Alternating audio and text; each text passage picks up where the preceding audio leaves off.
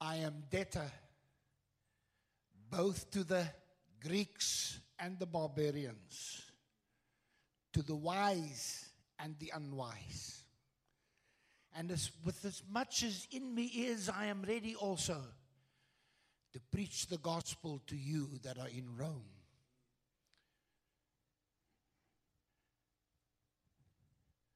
For I am not ashamed of the gospel of Christ, because it is the power of God unto salvation to everyone that believeth, to the Jew first, and also to the Greek.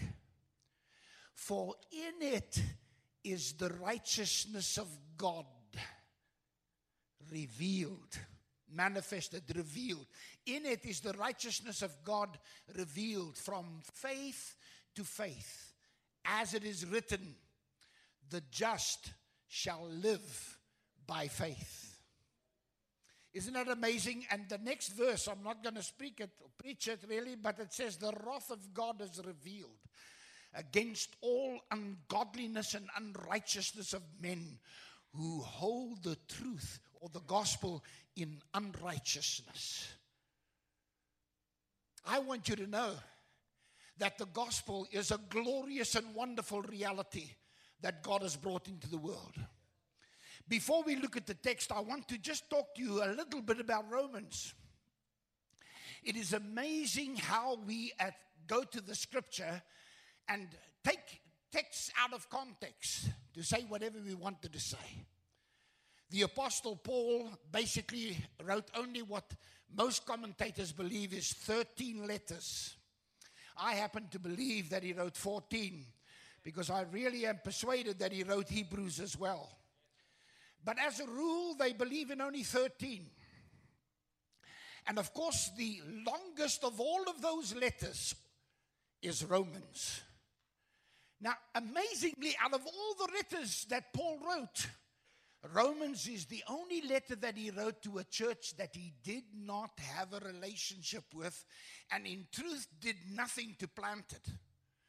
Both Peter and Paul had visited the church in Rome, but in reality, they had nothing to do with its establishing or of its being planted. Many people have asked, I wonder how the church in Rome was planted. Well, the truth of the matter is nobody really knows, but we have a pretty good idea. Because on the day of Pentecost, the Bible tells us that there were believers there from Rome who were filled with the Holy Spirit, and God led them back to Rome and they established the church. But now listen those original members were all Jews. They established a Jewish community. The fact is that the church in Rome was in a ghetto, a Jewish ghetto. And most of the leadership in that church would have been Jews. But a terrible thing happened. There was a emperor. His name was Claudius.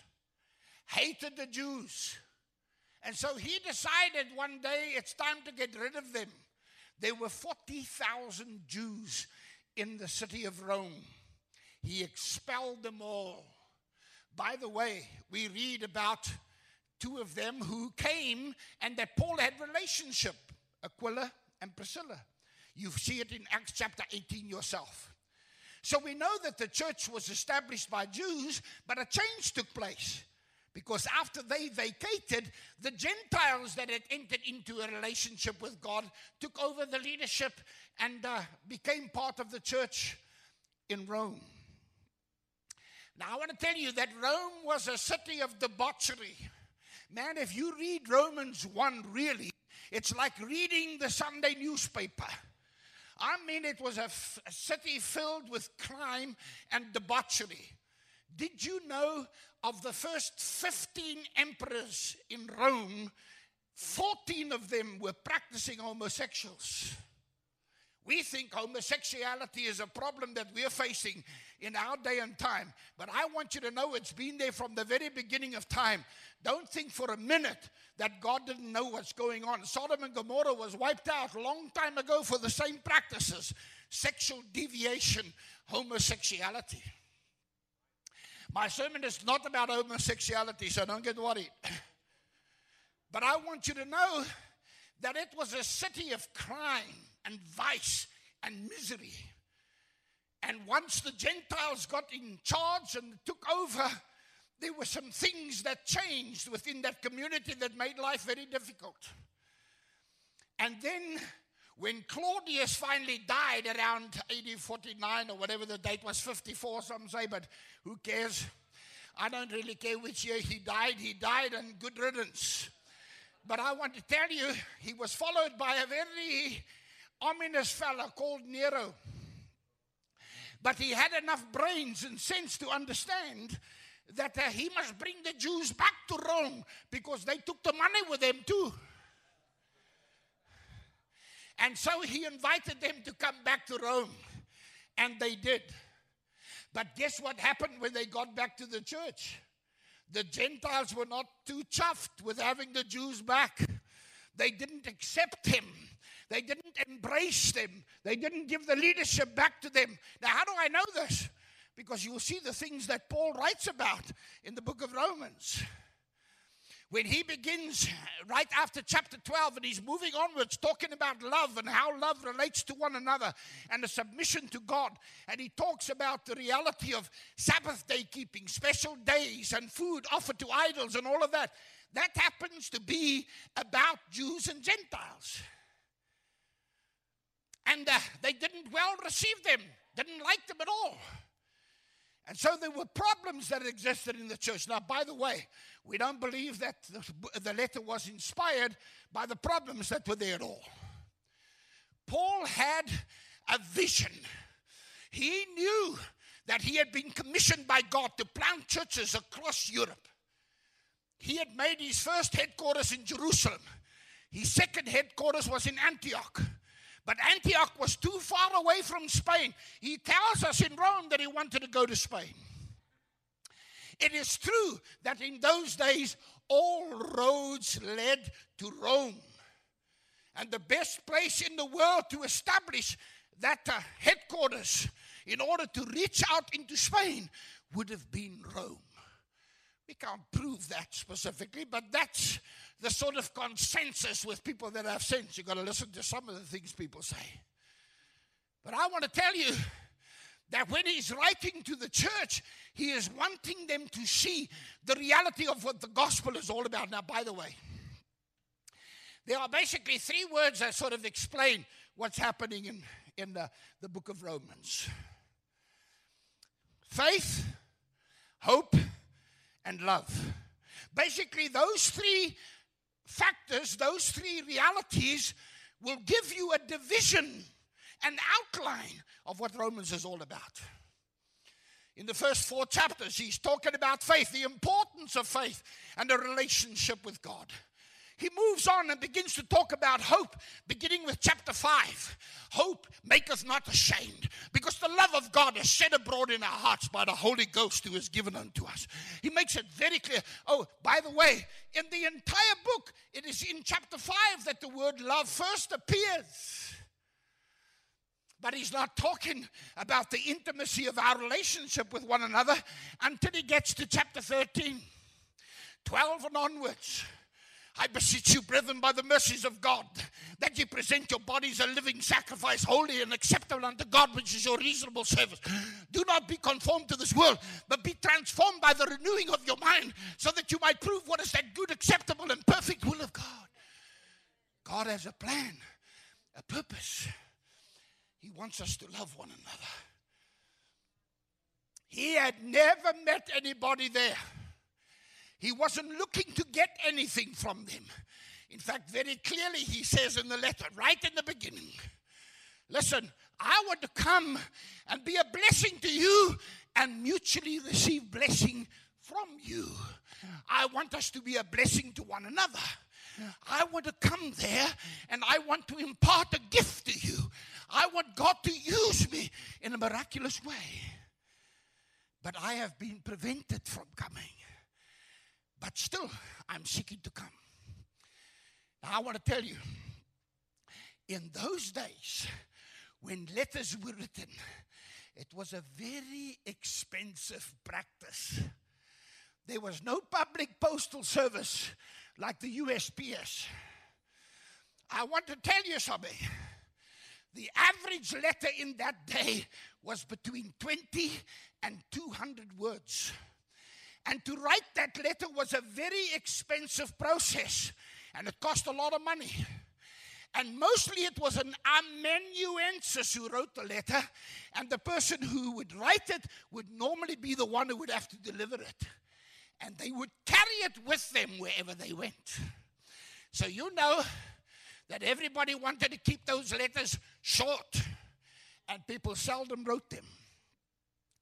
The average letter of Paul was 1,300 words.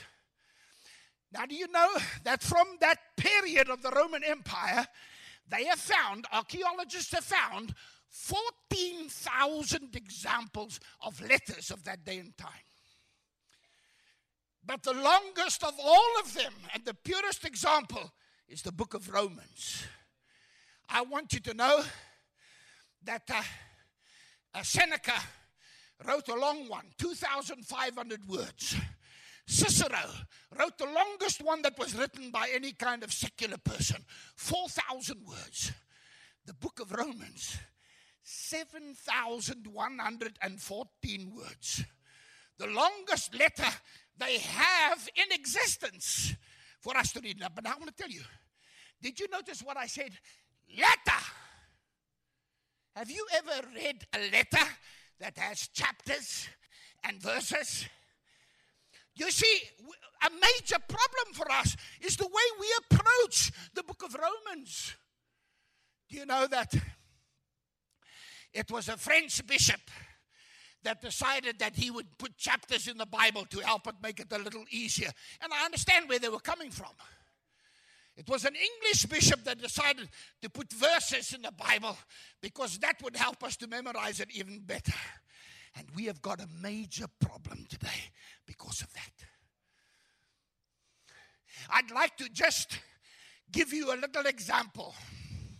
Do you know that there are many people that can quote Romans chapter 1, verse 16? But you cannot understand or begin to comprehend verse 16 without adding verse 17 because it is context. Now, I want to give you an example. Do you know? I believe because of chapters and verses, we have created what I call the fifth gospel. We all the favorite little places that we like to read about that tickle our flesh and our fancy that we've got underlined in our Bible. That's what I call the fifth gospel. Oh, we all know John 3:16. How many of you of you here tonight can quote John 3:16? Everybody, let me see your hands. I'm not going to ask you, so don't be afraid. You know, give it this. He might ask me to. If I did, I hope that you could quote it. But now I want to ask you something else. Which of you can quote for me John chapter 3, verse 14 and 15? Anybody? Come on, I want you to know. What does verse 14 and 15 say? Ah, you know. Yes, just as Moses lifted up the serpent in the wilderness, so must the Son of Man be lifted up so that whosoever believeth in him should not perish but have everlasting life. How about verse 17? I didn't ask you, Miss Connie. Now, the point is adequately made. What I'm trying to tell you is because of what we have done, we read the scripture without intent of understanding what the entire letter is about. I want you to know it is vitally important for us to comprehend the whole purpose of the letter, what he is doing, why he is doing it, because that is what helps us to comprehend what God is saying to us through those scriptures. Now, this morning, Brother Mike Panjo did an excellent job. He took the same text, and when he did, I nearly fell through the pew. Although I did expect it, brother and a marvelous job he did. In verse 14, he clearly dealt with being a debtor. So I'm not going to touch on that at all. We are debtors, debtors to deliver testimony to the power and the majesty of the gospel. And then he showed us very clearly that we have to be ready in verse uh, uh, 15. We must be ready to preach the gospel wherever we go. We must be instant in season, out of season. It's vitally important. And then he touched on what I wanted to touch on, but I'm just going to add a little bit. I am not ashamed. What does it mean not to be ashamed? I want you to know that we are living in a time when many believers are ashamed of the gospel. Many of the young people who've been raised in the church, we're to talk about the reality of the gospel because those who are around us at school and places that we hang out do not talk about the Bible and God. Do you know that there was a time that the Apostle Paul was ashamed of the gospel? He did not believe that it was the Word of God. He believed that the gospel was in opposition to God's plan and God's kingdom. With every fiber of his being, he tried to annihilate the church and wipe it out because he was ashamed of everything it represented. I want you to know there were people that were ashamed of the gospel because of how Jesus, the Savior of the Christian church, died. I want you to know in that day it was only criminals, people that were murderers and killers, that died by crucifixion. Roman citizens were never crucified, their heads were lopped off like Paul's was. And because of the crucifixion, because Jesus died upon a cross, they were ashamed of what the gospel represented. I want you to know they were ashamed of the gospel because the majority of believers came from poor peasant type backgrounds. Don't you think for a minute that fishermen were highly held on the totem pole of social acceptance? I want you to know that most of the people in that day and time looked at the people that were following Christ and they would say, as some of us would, only the poor, only the peasants, only those who have nothing, only those who are stupid, only those that don't have a brain are following Jesus. I want you to know in last century, or the century before, really, here in America, we had a major problem that caused a major problem with the gospel. I want you to know it was called the monkey trial. Now, if you haven't studied it, if you haven't gone into the background, I'm not going to try to tell it all to you. But at the end of that case, it was a court case in court. They found the gospel to be inadequate and to belong to people that didn't have much brains because they didn't accept scientific accounts of how the world was created by evolution.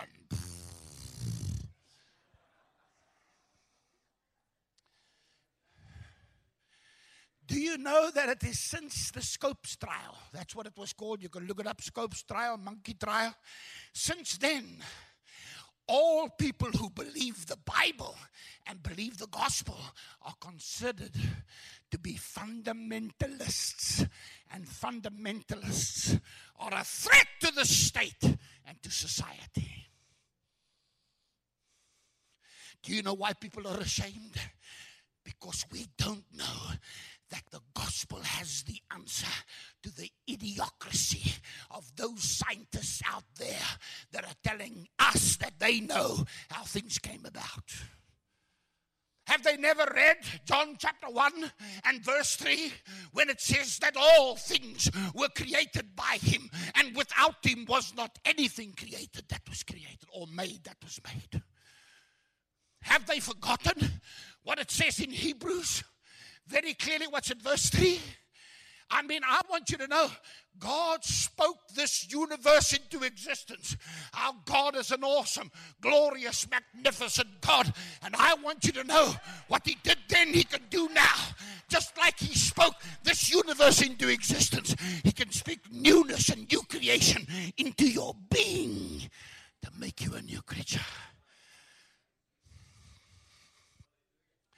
When Paul was saying, I'm not ashamed, in that day and time, Anthony, the phrase of that day was not Heil Hitler. It was what? Caesar is Lord. And if you never said Caesar is Lord, they lopped off your head or crucified you or put you to death. If there was reason to be ashamed, it was just that. If a soldier walked past and demanded that you give homage to Caesar and declare that he is Lord, no Christian could do that because there is only one Lord, and his name is Jesus. There is only one Lord. His name is Jesus, and we are not ashamed of him because it is he that gives us life and life more abundantly. It's his power and his majesty that brings hope into our hearts. It is his glory and majesty that brought us victory over death. I want you to know how God has brought life and immortality to bear upon every human being that will believe him. I am not ashamed. I am not ashamed. Our God came into this world and He lived a life. They couldn't find anything wrong with His character His life. They couldn't put a finger. He had a spotless life. And He had every right to call 10,000 angels if He liked. But instead, He chose to die on behalf of even those that hated him. Romans tells us something wonderful in chapter 5 and verse 8. What does it say? God demonstrated his own love towards us in that while we were sinners, Christ died for us. I want you to know I am not ashamed. Fratello Giuseppe, I'm not ashamed. That's right. I want everybody to know.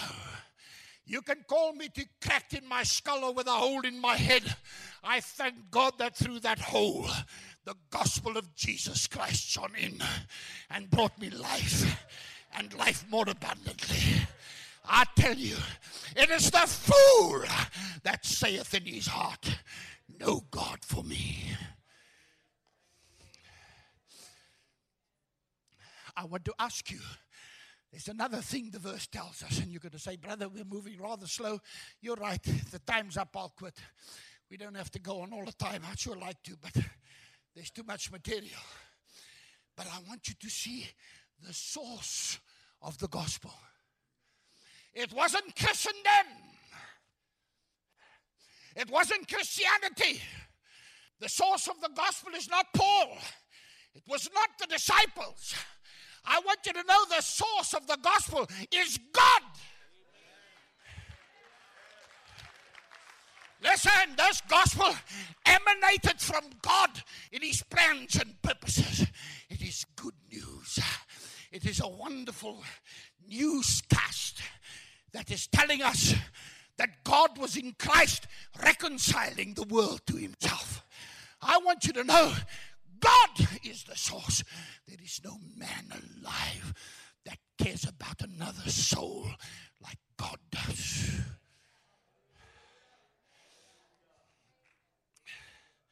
The psalmist said, No man cared for my soul.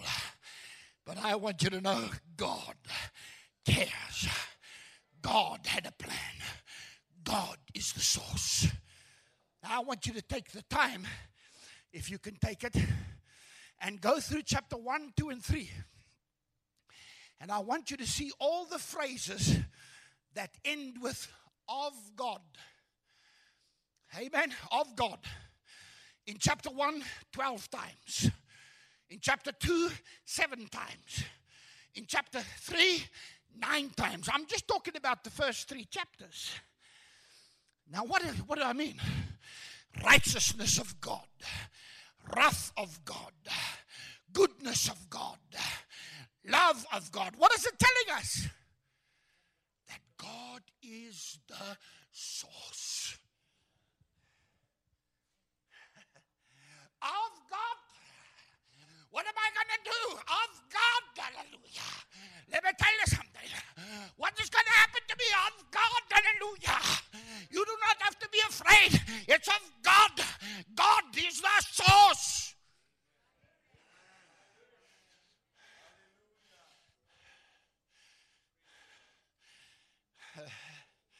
I want to tell you something. This Bible, oh, it's my friend. I love this word. But this Bible didn't save me.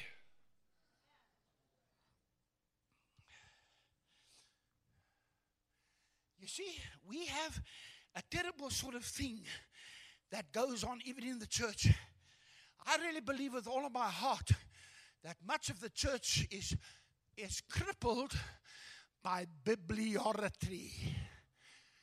You know what it means? We worship a book. In some homes, you can't put a coffee cup on top of a Bible, they'll kill you.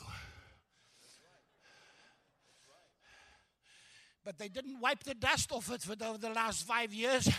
If you took a dust cloth, you could write your name in that Bible. They don't worry about the dust settling on it. Let me just tell you something. You know, they talk about Christians and Muslims and Jews, and they say we are people of the book. And I know what they're saying is true. But I'm not a people of the book. No book gave me life. Muslims are people of the book. Jews are people of the book. They have never accepted the one that the book tells us about. I'm in relationship to the God of the book. Hallelujah. My confidence, my worship is given to the God of the book and to the Son of that God. Somebody's going to say, Oh, brother, that sounds almost like heresy to me. Believe that if you like. But I tell you, I love that book, but I'm in love with Jesus. Listen, you can take that book and you can burn it, but what is in my heart, you can never burn. What Jesus has implanted in us can never be burnt. I want you to know how God is an awe inspiring God. There is nothing that He cannot do. This is a glorious book, but don't have a relationship with the book when you don't have a relationship with the God of the book. I want to tell you the nature of the gospel. What is it?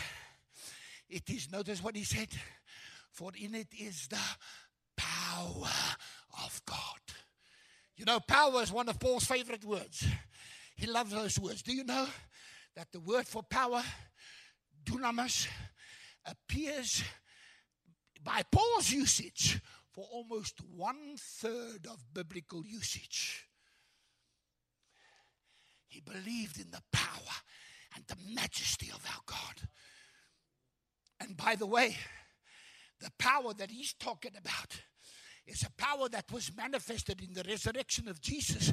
And by that power, he was declared to be Lord of all and empowered to bring into the sphere of our lives the power and the majesty of the cross. Don't look at your size. Don't look at your education. Don't look at what you have and what you don't have. I want you to know the gospel. The power of the gospel is adequate for every situation that you face.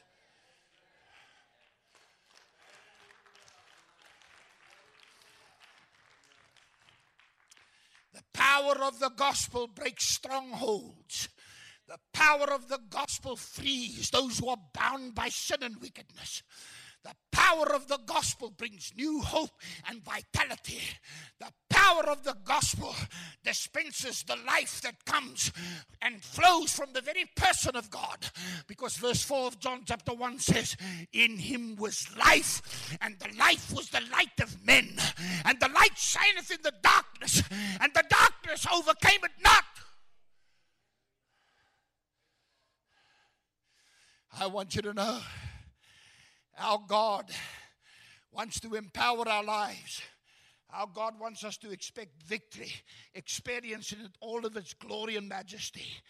And I want you to know the Son of God, for the purpose of bestowing power on us, has overcome the wicked one, has overcome everything that was brought against him. There is no power, there is no force. We sang it tonight that can even begin to hold a candle to the great I am. Throughout Paul's writings, he lays stress on the power of Christ, the power, the majesty of the Christ.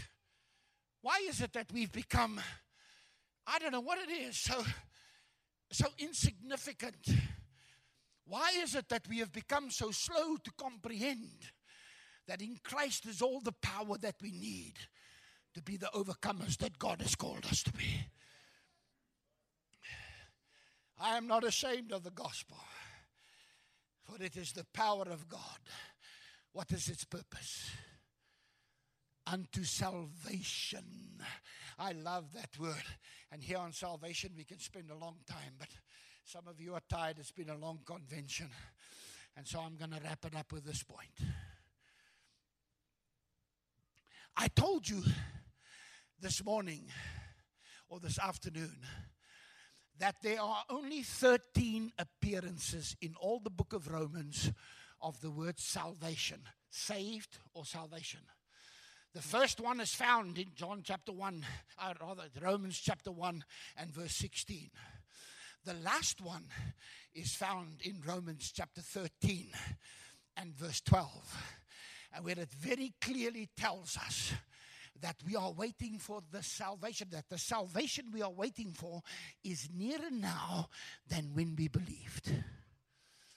I want to tell you of the 13 times it appears in Romans, it has three different tenses. Salvation is past.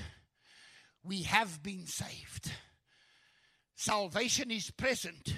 We are being saved. Salvation is future. We shall be saved. I want you to know that the book of Romans tells us very clearly that we have been saved in the past from the penalty of sin. Sin no longer has. Remember what he said? The wages of sin is death, but the gift of God is eternal life through Jesus Christ our Lord. God, by salvation that took place in the past, has justified us and removed from us the penalty of sin. And justification is the theological term that tells us what He has accomplished in our life. It is a forensic term, it is a declaration. God has declared that we are justified as though we have never sinned. Secondly, we are presently being saved. And I want you to know that as we are being saved, God is removing from our lives the power of sin. Do you see? Listen to me. In the past, our lives were surrendered to sin, it dominated us. We were slaves of sin, slaves of unrighteousness. But through the theological process of sanctification, the biblical requirement of what comes by faith. Now, all of these things, do you notice how we qualified it in verse 17? That all of this is from faith to faith, as it is written, the just shall live by faith. This doesn't have to do with our works and our ability, it has to do with our ability to believe, to trust God. By faith, the sanctification process is taking place in our lives God is removing us from the power of sin. He is removing the power of sin over our lives so that we can no longer be slaves to sin, but slaves unto righteousness. Because God wants us to live lives that glorify His name and speak of holiness. I want you to know there are many in the church who say, because we've come under grace, Somebody said to me yesterday, you know, they've got that hyper grace message. Listen to me. I believe in grace with every fiber of my being. I'd be an idiot if I didn't. But what hyper grace means is it doesn't matter if I sin. It doesn't matter how wickedly I live. It doesn't matter how wicked my life is. God loves me and accepts me, and it doesn't matter. It does matter. God didn't save us so that we can continue to live in sin and allow for sin to dominate us. I am not talking about sinless perfection. Because if that's what you believe, that definitely is not what I'm talking about. Sanctification is both crisis and process. You have a faith experience, and then we grow progressively into an intimate relationship with God as He is removing the power of sin from our lives. Sin is, I mean, salvation is future. We shall be saved. And when that day comes and we stand before God, He will remove the presence of sin from our lives and our existence forever. There is no sin that can. I want you to know the presence of sin will be removed, eradicated forever. That's what the future holds. I want you to know theologically that's called glorification. And I like what Dr. or rather Reverend David Pawson said. He said, One day when I stand before God in glorification, perfection, then I'm going to holler loud and clear. Once saved, always saved.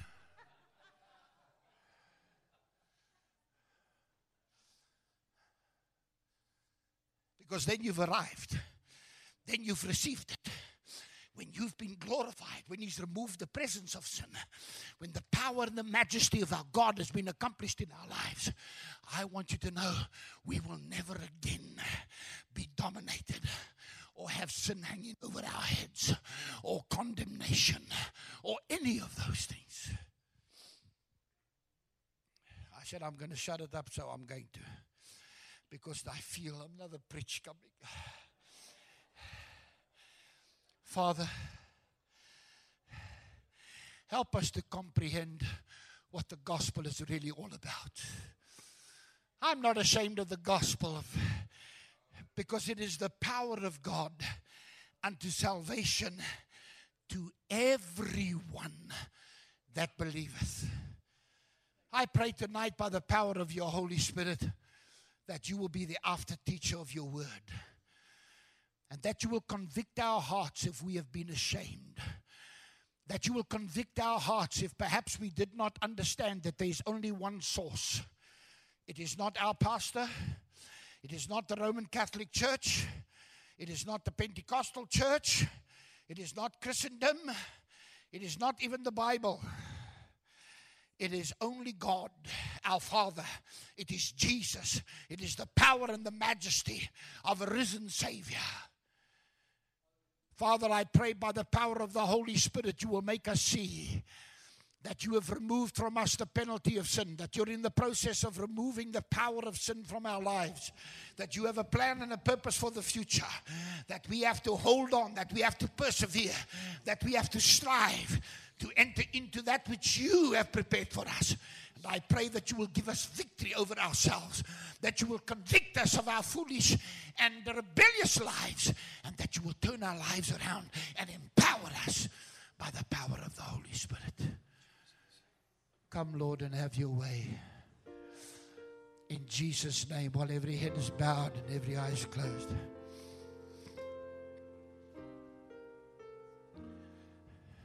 Tell me, beloved, have you been ashamed? Tell me, young person, are you ashamed? Do you struggle? with what it means to be a Christian? Tell me, do you understand the power of the gospel to set you free from bondage and sin, to break the shackles of that which has got you bound? Do you know that the gospel is powerful? By the power and the majesty of the Holy Spirit, God can set you free from whatever has you bound. God has a purpose in your life. God is in the process of perfecting your life, of conforming you to the image of His Son, of making you like Jesus. Perhaps you've been living on the fringes for many years. But now God is speaking to your heart tonight. And you want to surrender it all to Jesus. I want to ask while every head is bowed and every eye is closed. If there is anybody to whom God has spoken tonight, that you will put up your hand and say, Brother Mike, see my hand. God has spoken to me tonight. I want to, God bless you. I see that hand. God bless you. I see that hand. God bless you. I see that hand. Please listen to me. You're not doing this for me. I'm not keeping a book. I'm not keeping a record. God's keeping the record. God loves you. He cares for you. He wants you to respond to Him. This word didn't come forth because of me, it came forth because of Him. Yes, I see that hand. God bless you. Please. Is there anybody else? Listen. God is speaking right now. If you will respond to Him, tonight you can have the victory that you so desperately have been seeking. Tonight you can enter into a new phase of your relationship with God. Tonight your whole salvation experience can take a whole new frame of reference. Is there anybody else who will raise their hand and say, Brother Mike, see my hand. God bless you. I said,